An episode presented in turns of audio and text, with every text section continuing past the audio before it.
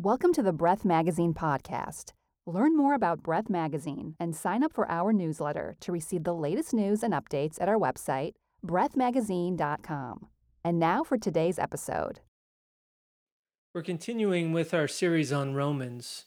If you have your Bibles, turn over to Romans chapter one. In this episode, we're going to deal with verses three and four. Now, just to get a flavor of what three and four are about, let's start with verse one and the beginning of the letter. Paul writes, Paul, a servant of Jesus Christ, called to be an apostle, set apart for the gospel of God, which he promised beforehand through his prophets in the Holy Scriptures, the gospel concerning his Son, who was descended from David according to the flesh and was declared to be Son of God with power, according to the Spirit of holiness, by resurrection from the dead, Jesus Christ our Lord. Now that is from the N R S V. Like I did in the other episode, I've written my own literal translation, and this is what my translation sounds like. Holy writings concerning the Son of Him, the one having come from the seed of David according to the flesh, having been set out Son of God in power according to a spirit of holiness by a resurrection of dead ones, Jesus Christ, the Lord of us. Now at first blush, there doesn't seem to be too much difference between the N R S V or my literal translation, but if you notice in the N R S V, it starts out, verse three starts out saying the gospel concerning his Son. Well, when you go back to the Greek, um, the words the gospel aren't in the Greek. What you have is, in the Greek, holy writings concerning the Son of Him, or concerning his Son. I think the N R S V translators inserted uh, the words, the gospel, in verse three in a way to save Paul from saying that the scriptures were about Jesus Christ, or the Old Testament scriptures were about Jesus Christ. So they say, well, it's the gospel concerning his Son. But actually, when you read the Greek, and if you were listening in Rome to Paul's letter, you would hear holy writings concerning his Son. And that's one thing that verse three and four vo- focus on, and that is the Old Testament foundation of Jesus Christ, that the Old Testament scriptures are actually a witness of the Lord Jesus. Now, I want to show you this just in a nutshell. Um, keep your thumb there in Romans and turn over to First Corinthians fifteen. You know, while you're turning there, let's just take a step back and think about this. You know, when we go to church, when we hear sermons on T V or on the radio, wherever we hear them, most of the time when we hear scriptures about the Old Testament, they're about Old Testament stories, whether it's David and Goliath, something happening to King David, uh, whether it is um, Daniel in the lion's den, um, Joseph, or something like that. And if you look at the context or the substance of the sermons, they really don't have anything to do with Jesus Christ, per se. Um... Usually, Old Testament scripture is used as some kind of, you know, morality tale of, well, this guy obeyed God, so we should obey God. But what Paul does here in the first part of Romans is he sets out the fact that the Old Testament scriptures actually testified of Jesus. Now, in First Corinthians fifteen, let's read verses three through four. Paul writes, For I handed on to you as of first importance what I in turn had received, that Christ died for our sins in accordance with the Scriptures. Now, Scriptures to him was the Old Testament. Uh, you go back to the Greek, and it's in according to the writings, that he was buried, that he was raised on the third day in accordance with the Scriptures. So we see here Paul writing set to uh, the Corinthian Christians saying, well, when you go back to the Old Testament, the Old Testament testifies that Jesus was supposed to die, be buried, and raised on the third day. Now, go from there. Let's go over to Romans fifteen three, and I want to show you how this works, um, how really we should be reading portions of the Old Testament. And one good example is Psalms. You know, today in Psalms, or today with Psalms, uh, we use Psalms as kind of like an emotional lift, you know. Um, on one hand, there are some Psalms that praise the Lord and give glory to God's name, and we use those to kind of lift us up. Then you have other Psalms where they seem kind of dark and deep, and we use those to to kind of em- empathize with our situation, when really uh, neither one of those perspectives is right or correct. You know, let's look at the Psalms like Paul did as a witness to the Lord, uh, the witness to the Lord's work, to what he did, and what he's going to be. And in Romans fifteen three, this is an example of what I'm talking about. Paul writes, "For Christ did not please himself." He's speaking to the Roman Christians, telling them how to live, and he says Christ didn't please himself. And then he goes on and says, "But as it is written," meaning back in the Old Testament, back in the Hebrew Scriptures, "the insults of those who insult you have fallen on me." Well, that's a quote from Psalm sixty-nine nine. Now look at Paul's context. "For Christ didn't please himself, because it's written, the insults of those who insult you have fallen on me." Well, David wrote that psalm, but he's writing the words, according to Paul, of Jesus Christ himself. Psalm sixty-nine is a witness of Jesus.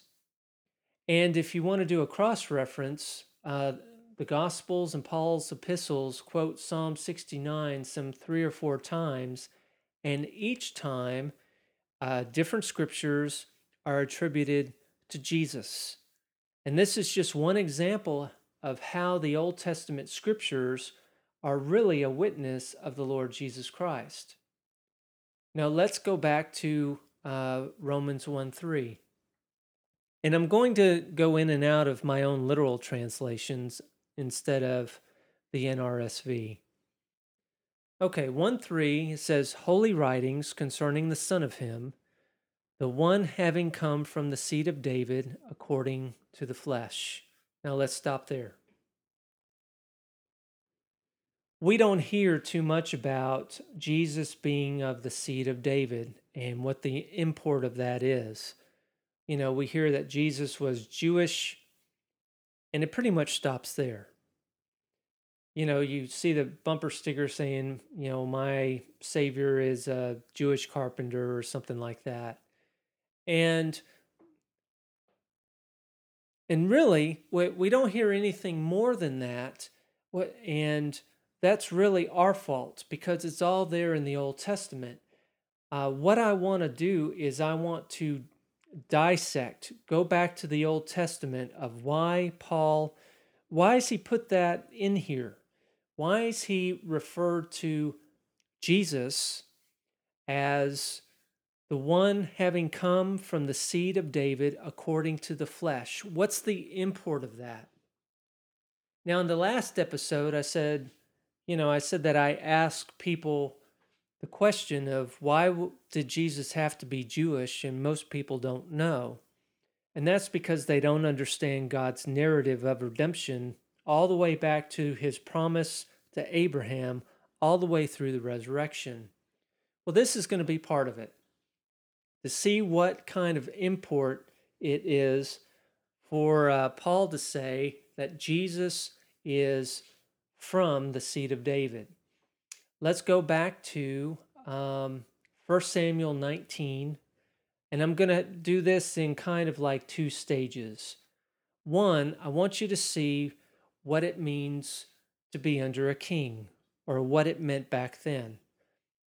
These days, we don't have hardly any kings. We've got a few in Africa, um, some kings there. But most of our governments are based upon some kind of form of democracy, some kind of parliamentary system, or something like that. They didn't have that back in Old Testament days. They had kings. And one truth, or one, uh, one aspect of kingship is that the king represented the people, and the people represented the king. And we're going to see that in First Samuel nineteen. I'm going to read from uh, verse forty-two. All the people of Judah answered the people of Israel, "Because the king is near of kin to us, why then are you angry over this matter?" But the people of Israel answered the people of Judah, "We have ten shares in the king, and in David also we have more than you. Why then do you despise us? Were we not the first to speak of bringing back our king?" But the words of the people of Judah were fiercer than the words of the people of Israel.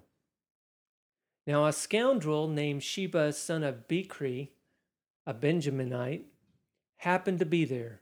He sounded a trumpet and cried out, "We have no portion in David, no share in the son of Jesse. Everyone to your tents, O Israel." Now, what I want to show here, or the takeaway here, is what uh, Sheba says at the very last portion of this passage. He says, "We have no portion in David, no share in the son of Jesse. Everyone to your tents, O Israel." You know, th- what he's getting at here is they are disowning the king. Uh, you go up earlier in the passage and you see that Uh, the people of Israel say that we have ten shares in the king. See, a king represented his people, and the and the people and the king. It's kind of one and the same. And when we fast forward to the future, we know that Jesus is going to establish a kingdom on the earth, and it's going to be the same then as it was back here, that we have shares in him. We are in him. We are in Christ, our King, and he is in us. Now go over to First Kings twelve sixteen. We're going to see pretty much the very same thing. That verse says, "When all Israel saw that the king would not listen to them, the people answered the king, 'What share do we have in David? We have no inheritance in the son of Jesse. To your tents, O Israel. Look now to your own house, O David.'" And here you have people trying to disown the king again, saying that we have no inheritance in this king. We are not part of him. So one aspect of Paul writing to the Romans and calling Jesus the one having come from the seed of David according to the flesh is this aspect of kingship, that Jesus is the king. He's king by resurrection, and he will come back as king, and we have a portion in him. Now, let's go to the second part, because the second part of uh, this aspect of David is actually more important, more concrete. David is the progenitor of the Messiah. Um, God made a covenant with David about David's offspring. Um, turn over to Second Samuel seven, and we're going to read from there. We're going to read through a, a couple Old Testament scriptures about David so you can see what Paul has in his mind when he says, this man, this one, coming from the seed of David, according to the flesh. He's setting up a an Old Testament fulfillment of Old Testament prophecy. Um, in our modern minds, you know, we kind of skip over this, but this is pretty heavy language. This is a, a pretty dramatic thing that Paul is writing here to the Romans. So in Second Samuel seven, we'll start at verse eleven. It's kind of truncated there. From the time that I appointed judges over my people Israel, and I will give you rest from all your enemies. This is a prophecy that the prophet Nathan is speaking to David, to King David. I will give you rest from all your enemies. Moreover, the Lord declares to you that the Lord will make you a house. And when your days are fulfilled and you lie down with your ancestors, I will raise up your offspring after you, who shall come forth from your body, and I will establish his kingdom. There's David's natural seed, natural D N A. He shall build a house for my name, and I will establish the throne of his kingdom forever. Think of how this resonates with what Paul is writing to the Romans about the one coming from the seed of David. I will be a father to him, and he shall be a son to me. When he commits iniquity, I will punish him with a rod, such as mortals use, and with blows inflicted by human beings. This statement here is about the crucifixion. But listen to what he says, but I will not take my steadfast love from him, as I took it from Saul, whom I put away before you. It says, your house and your kingdom shall be made sure forever before me. Your throne shall be established forever. In accordance with all these words and with all this vision, Nathan spoke to David.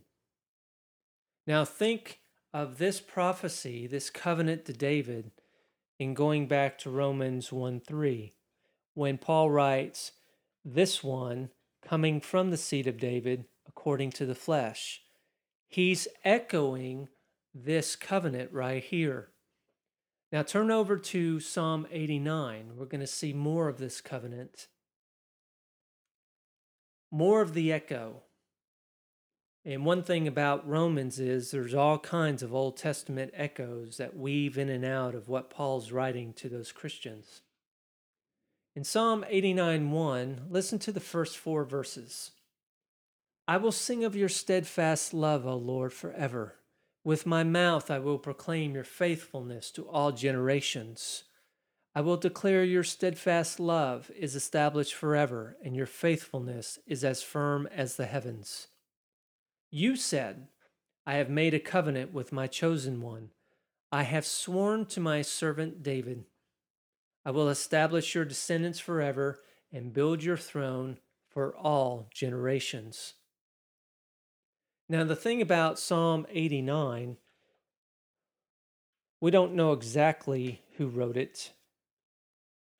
But notice that in verse three, he writes, you said, I have made a covenant with my chosen one. I have sworn to my servant David.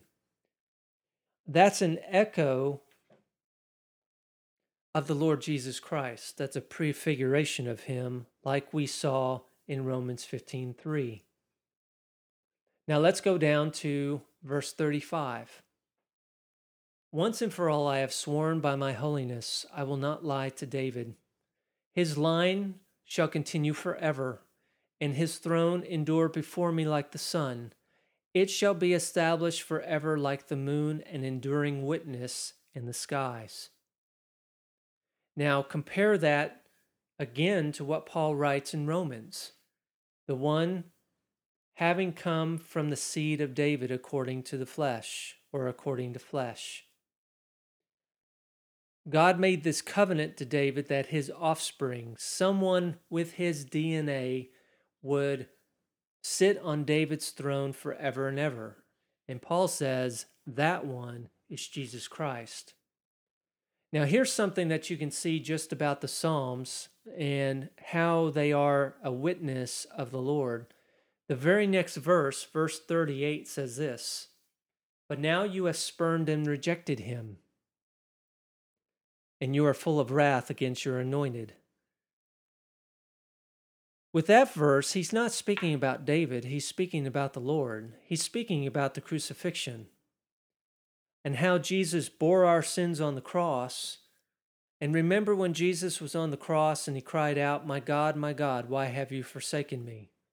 Why did he cry out that way?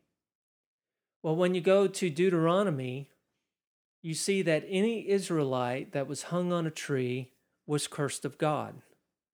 And that pertains to Jesus. Jesus was an Israelite. So on the cross, he was cursed. And here, verse thirty-eight is a reference to that period of time. But now you have spurned and rejected him. You are full of wrath against your anointed. That's because Jesus took within himself our sins. He became a curse for us. Now, go over to Isaiah eleven. We've got two more references, and they're a little bit long. Um, but the reason why I'm reading these is twofold. One is, on an episode like this, we're not limited as to time, so I can read these, and you can stop and listen anytime you want. But the second reason is, if I just give you the references, you might not go back and hear them and see how these undergird Paul's statement about the one having come um, from the seed of David and how important that is and the context that Paul is writing in Romans. So in Isaiah eleven, one through ten, we see the same kind of prophecy about David, about the Lord's promise to David. It says, "A shoot shall come up from the stump of Jesse, and a branch shall grow out of his roots.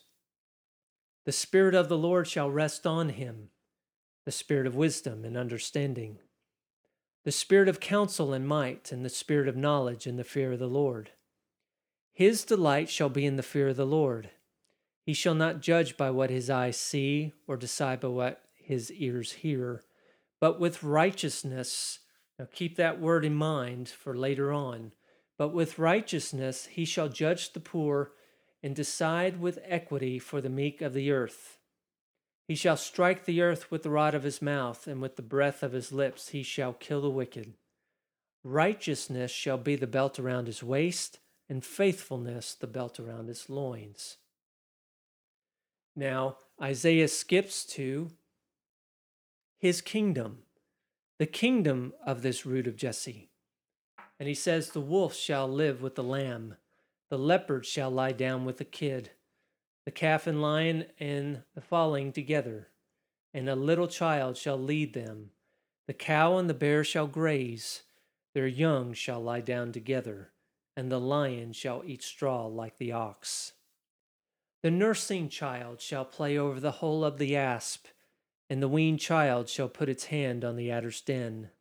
They will not hurt or destroy on my holy mountain, for the earth will be full of the knowledge of the Lord as the waters cover the sea."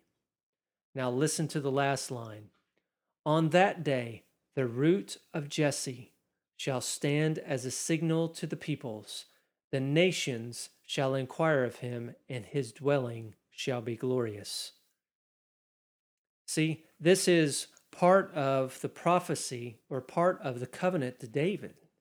It's a prophecy about his offspring assuming the throne. And it's the backdrop for what Paul opens up with Romans in Romans one three. Okay, the very last um, portion of the Old Testament that we want to go through is in Jeremiah thirty-three. Go ahead and turn over there. And you're going to see how this is a prophecy of the Lord Jesus Christ, even though it's in terms of what's coming for David, the branch from David, or the root from Jesse. Starting with verse fourteen.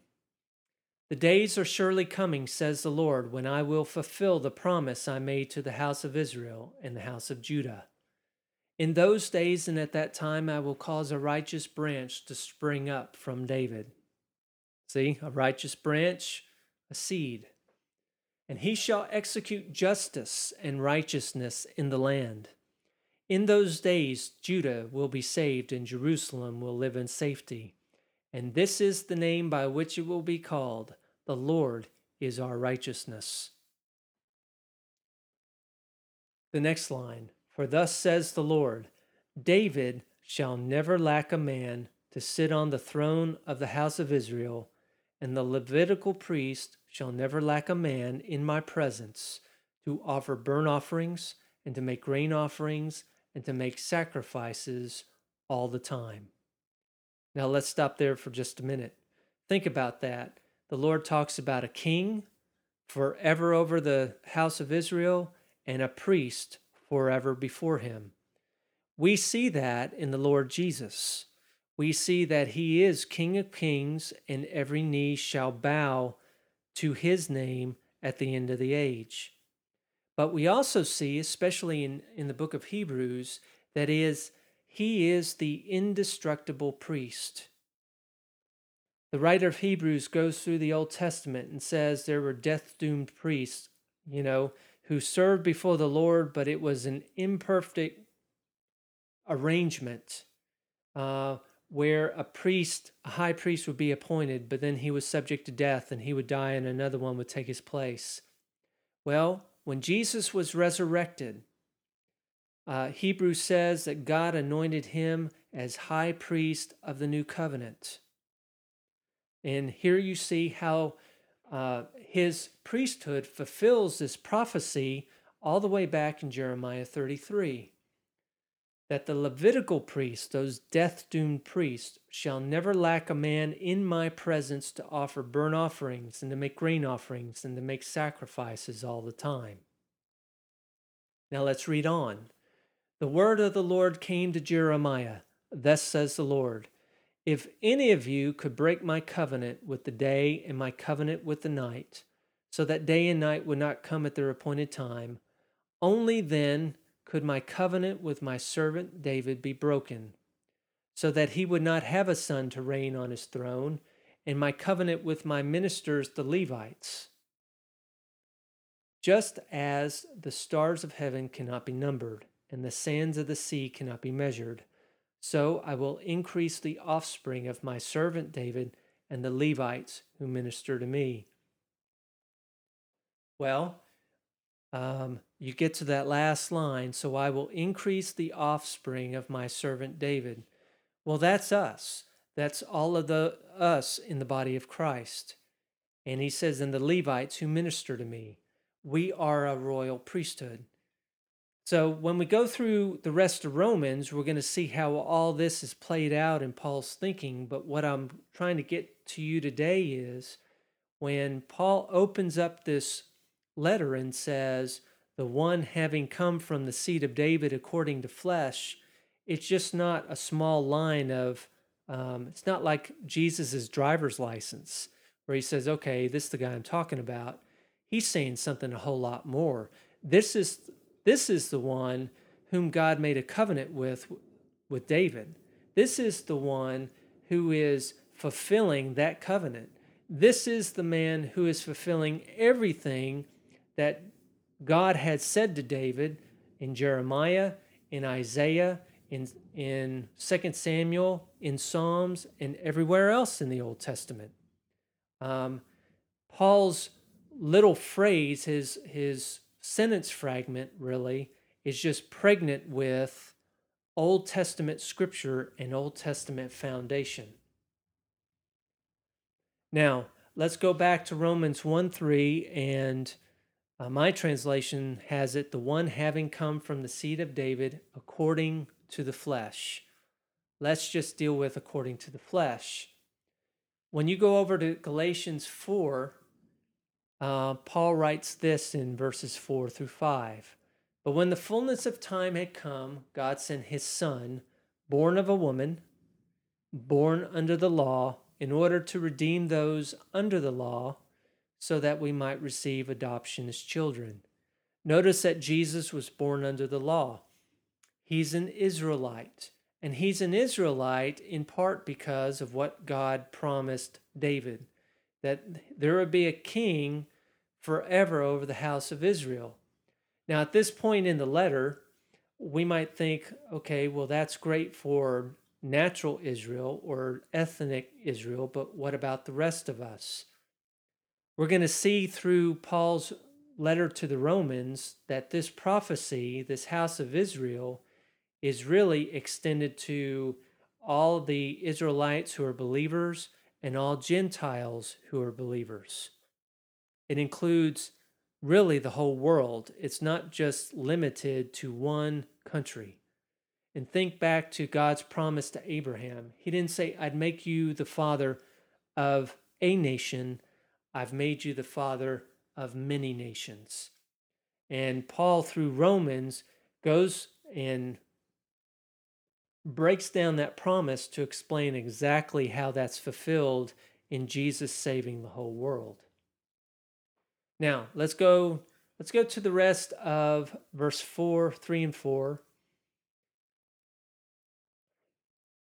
It said, the one having come from the seed of David according to the flesh, I have having been set out, Son of God in power, according to a spirit of holiness, by a resurrection of dead ones, Jesus Christ, the Lord of us.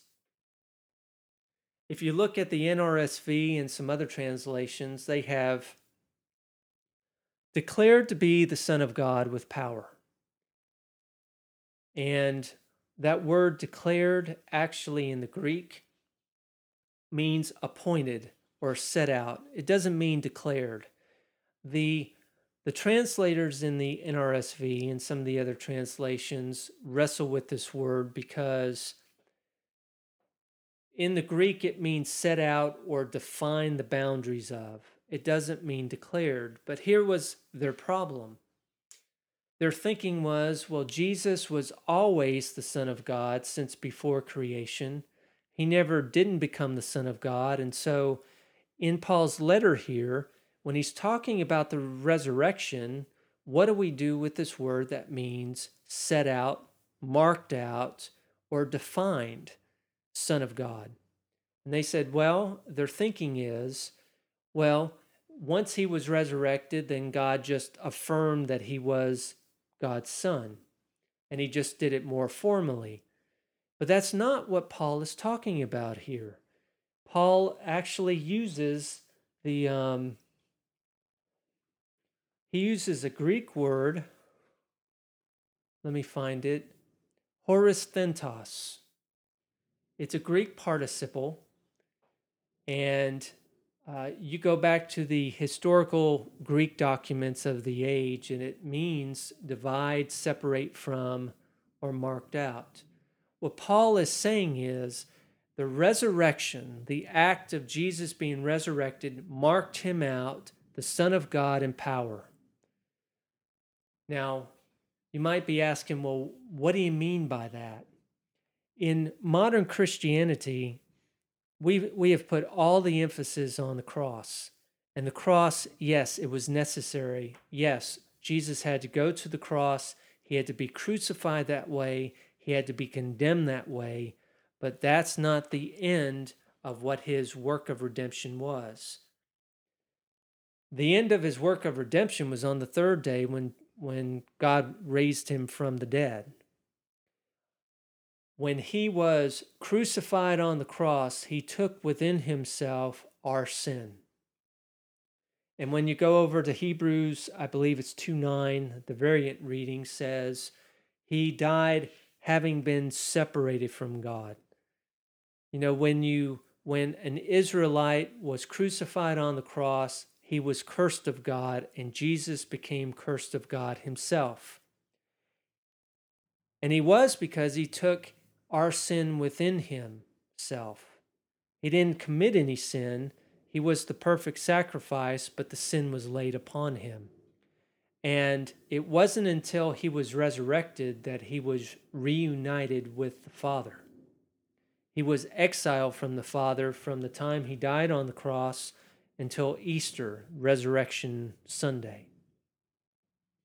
And when he was resurrected, he was resurrected in power, and that's what Paul is referring to here. He was, having been set out, Son of God, in power according to a spirit of holiness by a resurrection of dead ones. That spirit of holiness is Jesus' own spirit being recreated in life by the Father. Now, let's go through some scripture that kind of sets that out so we can kind of wrap our mind around it. Um, have your Bibles, go over to, well, let's go over to Hebrews one, because this pretty much sets it out. We can do a bunch of um, other references, but Hebrews sets it out really well. Now, keep in mind here that Paul in Romans goes from this man, this one, this Israelite, having come from the seed of David, all the way to the resurrection. From the seed of David, basically being born seed of David, to the resurrection. He doesn't mention the cross in here. And like I said, the cross is vitally important, but the emphasis is on who he was, what he became by virtue of the resurrection. Now in Hebrews one five, let's start, um, let's start reading all the way through verse nine.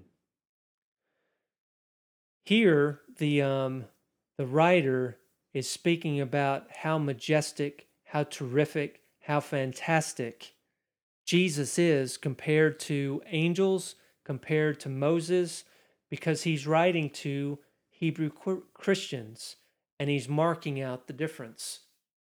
And he says, "For to which of the angels did God ever say, 'You are my son, today I have begotten you'? Or again, 'I will be his father, and he will be my son'? And again, when he brings the firstborn into the world, he says, 'Let all God's angels worship him.' And of the angels, he says, 'He makes his angels winds and his servants flames of fire.' But of the Son, he says, 'Your throne, O God, is forever and ever, and the righteous scepter is the scepter of your kingdom. You have loved righteousness and hated wickedness. Therefore God, your God, has anointed you with the oil of gladness beyond your companions.'" Now remember when I said, watch that word righteousness about the prophecy of David's offspring in his kingdom, because you see it fulfilled right here. This is what God the Father spoke to Jesus upon resurrection. "You are my son, today I have begotten you." And when you compare that to Paul in Romans one three, it's, it's, "You are my son, today I have marked you out. Today I have defined you. Today I have begotten you." It's all in reference to the resurrection. Now, hold your thumb there, and let's go over to, let's just prove this out. Uh, go over to Acts thirteen. And here, uh, you, here you're going to see Paul, he's speaking to Jews. He's preaching to Jews about Jesus. And he refers to Psalm two, which is what we just quoted in Hebrews one five, the cross-reference. And he says this. This, this is so cool when you see it. "And we bring to you the good news that what God promised to our ancestors, he has fulfilled for us, their children." Now let's stop there. What God promised our ancestors. We see in the first part of Romans, God's promise to David. We're going to see later in Romans, God's promise to Abraham, and how those anchor the whole plan of redemption. Everything that God did in order to save us. And Peter sees that. He's got the revelation of it. And he says to his fellow Jews, "And we bring you the good news that what God promised to our ancestors, he has fulfilled for us, their children." And here it is, "by raising Jesus, as also it is written in the second psalm, 'You are my son, today I have begotten you.'" Theologians don't like that, because they say, well, Jesus was always God's son. Well, yes, he was, but there was a period of time where he became sin and was exiled from the Father, and that's the period from his death on the cross to his resurrection. And when God resurrected him on the third day, he says to him, "You are my son, today I have begotten you." You see that Peter's quotation of the second psalm is all about the resurrection. And that is the backdrop that we have in Romans one three. You wouldn't think with just a couple sentences you'd have so many cross-references, so many echoes, so many prophecies, but actually that's the way the whole book of Romans is written. And when we read it, uh, we need to hear those echoes. We need to remember those prophecies because Paul's words are pregnant with them. He is not just an apostle to the Gentiles in the sense of, well, go preach some good news. He is an apostle to the Gentiles to show how Jesus Christ is the fulfillment of all the prophecies and all the holy scriptures that God brought down to Israel. And when we get further in the book of Romans, we're going to see that he talks about the real Jews, and that includes us, Gentiles. And he talks about two kinds of Israel, and we are part of the Israel of God. And so all these Old Testament scriptures actually pertain to us. They're not just for the small nation of ethnic Israel. Um, ethnic Israel was entrusted with them, but they were meant for the entire world. So we see that things, things come full circle. Jesus is the Messiah and the one in whom God's people, people find their identity and salvation. Messiah should mean something to us, even though we're not ethnically Jewish. And we go back to the holy writings concerning his son, and we see how God has been faithful to Israel the entire time, all through the Old Testament. Now, let me read um, let me read this one scripture to wrap up this episode, First Corinthians fifteen, twenty through twenty-two. Paul writes, "But in fact, Christ has been raised from the dead, the firstfruits of those who have died. For since death came through a human being or through a man, the resurrection of the dead also comes through a man. For as all die in Adam, so all will be made, made alive in Christ." Now, when you read that and hear that now, you see that this Christ, this Messiah, had his had its beginnings all the way back to what uh, God promised Abraham and enlarged on that promise through David and the nation of Israel. And that's what we're going to see in the rest of Romans. We're going to see how all of that is brought out and how God has been so righteous and so faithful to his promises that we, the rest of the world, could be saved through them. So that's the end of this episode. Um, watch again for verses um, for the next episode of Romans one, verses five and six. I'll see you then. Bye-bye.